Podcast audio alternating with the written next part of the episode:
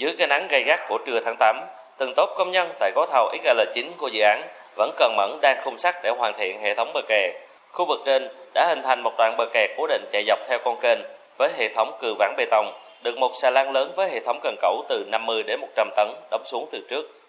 Ông Lê Đức Thọ, đại diện đơn vị tư vấn giám sát Nhật Minh cho biết, hiện các đơn vị đang làm phần dầm mũ và đang cố gắng xong phần kè để tiếp tục thi công 1,2 km phần đường trước Tết Nguyên Đán.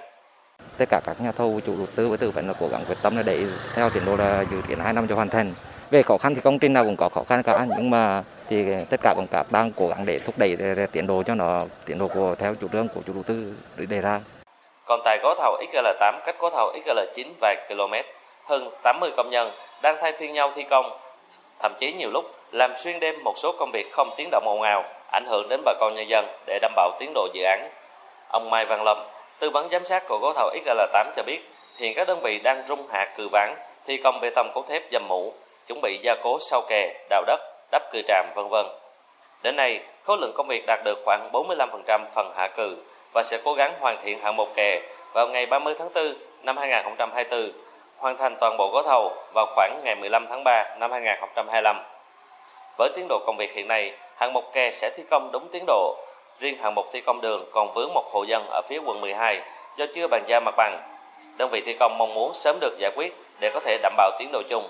Ông Mai Văn Lâm nói: Thì ở đây công trường thì hiện tại bây giờ các đơn vị là cũng không ngại ngày đêm mưa gió thì cũng cố gắng để đưa cái công trình về đích như cái kế hoạch về ra. Hiện tại thì không vướng, nhưng mà sau kè liên quan phần đường sau này chắc chắn sẽ vướng ở chỗ hộ bên bờ trái thôi. Thì cái này là cũng có báo cáo rồi đấy, để các bên mà liên quan để có gì là giao được cái mặt bằng chỗ đấy sớm nhất cho nhà thầu để có gì là đẩy nhanh cái tiến độ.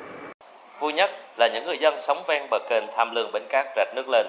hàng ngày chứng kiến sự thay đổi của con kênh vốn ô nhiễm nặng nề, dơ bẩn, tất cả đều vui mừng và mong ngóng đến ngày dự án hoàn thành. Bà Phan Thị Mai, 76 tuổi, nhà ngay ở trụ sở khu phố 3, phường 13, quận Gò Vấp chia sẻ: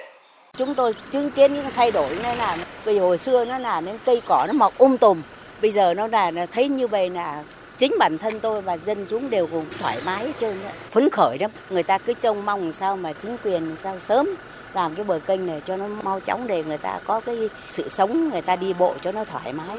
Dự án cải tạo kênh Tham Lương Bến Cát Rạch Nước Lên triển khai trên địa bàn 7 quận huyện gồm quận 12, Bình Tân, Tân Phú, Tân Bình, Gò Vấp, Bình Thạnh và huyện Bình Chánh với tổng mức đầu tư 8.200 tỷ đồng. Dự án sẽ xây dựng bờ kè kênh tổng chiều dài 63 km, nạo vét lòng kênh dài 31 km, xây dựng đường giao thông hai bên bờ kênh dài 63 km, bề rộng từ 7 đến 12 m. Ngoài ra, dự án cũng xây dựng các công trình thoát nước, hệ thống chiếu sáng, cải tạo cảnh quan dọc tuyến v.v. Ông Lê Thanh Tùng, trưởng ban điều hành dự án 4, Ban quản lý dự án đầu tư xây dựng hạ tầng đô thị thành phố Hồ Chí Minh, giám đốc dự án xây dựng hạ tầng và cải tạo môi trường kênh Tham Lương Bến Cát Rạch Nước Lên cho biết, hiện nay 9 trên 10 gói thầu đã được triển khai thi công đồng loạt trên toàn tuyến. Trong năm 2023, nhà thầu sẽ triển khai thi công tất cả các hạng mục công trình của các gói thầu trên địa bàn 7 quận huyện. Trong năm 2024, các nhà thầu sẽ tập trung thi công hoàn thành các hạng mục xây lắp, cùng với đó là hệ thống thoát nước, công trình nền hạ đường giao thông, nền hạ công viên và hệ thống chiếu sáng toàn tuyến. Sau hơn 5 tháng thi công thực tế, dự án đã giải ngân được hơn 260 tỷ đồng. Dự kiến trong năm 2023 sẽ giải ngân 100% số vốn 1.650 tỷ đồng. Hiện dự án gặp một số khó khăn như còn một gara ô tô giữa gói XL6 và XL7 chưa bàn giao hay như một bãi rác chưa di dời. Rồi việc thi công nạo vét khiến cho một lượng lớn đất bùn dư cũng khiến cho nhu cầu bãi đổ đất, tiếp nhận đất dư gặp khó khăn. Trước đó, vào tháng 6 năm 2023, ông Nguyễn Văn Nên, Ủy viên Bộ Chính trị, Bí thư Thành ủy Thành phố Hồ Chí Minh đã đi kiểm tra các gói thầu của dự án và đề nghị các bên liên quan nêu việc cần tháo gỡ và giải quyết luôn tại chỗ, thay vì thông qua các văn bản thủ tục hành chính với tinh thần trách nhiệm ai người đó làm, không ai làm thay ai, ai không làm được phải có lý do, nếu không có lý do là yếu kém không chấp nhận được. Ông Nguyễn Văn Nên đề nghị chủ đầu tư phải tăng cường công tác quản lý, đảm bảo an toàn lao động, các kế hoạch được thực hiện xuyên suốt, đảm bảo an toàn, phối hợp với các đơn vị thi công, đẩy nhanh tiến độ và các địa phương để thực hiện kế hoạch đưa ra, tháo gỡ các vướng mắc ở một số trường hợp cụ thể về giải phóng mặt bằng.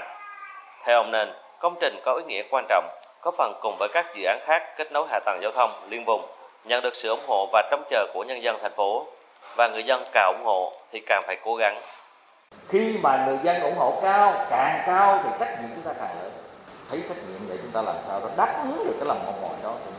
Những cái việc hiện nay nó vướng ở một số nơi, nó nằm ở vị trí cụ thể đó, thì cái giải phóng mặt bằng nó vẫn còn khó khăn. Cái này phải có kế hoạch đặc biệt để cho nó kịp. Công trình nó phải xuyên suốt, nó phải đồng bộ, chứ nó không thể chỗ này chỗ khác được. Cố gắng chúng ta thực hiện như thế nào đó đảm bảo cho cái tiến độ chúng ta đưa ra. Theo chỉ đạo của Bí thư Thành ủy Nguyễn Văn Nên, dự án kênh Tham Lương Bến Cát Rạch Nước Lên phải rút ngắn tiến độ, thời gian hoàn thành vào dịp lễ kỷ niệm giải phóng miền Nam thống nhất đất nước 30 tháng 4 năm 2025 thay vì cuối năm 2025 như kế hoạch. Đây là áp lực nhưng cũng là động lực để các bên có liên quan cố gắng quyết tâm sớm đưa công trình vào phục vụ nhân dân, góp phần chỉnh trang đô thị thành phố.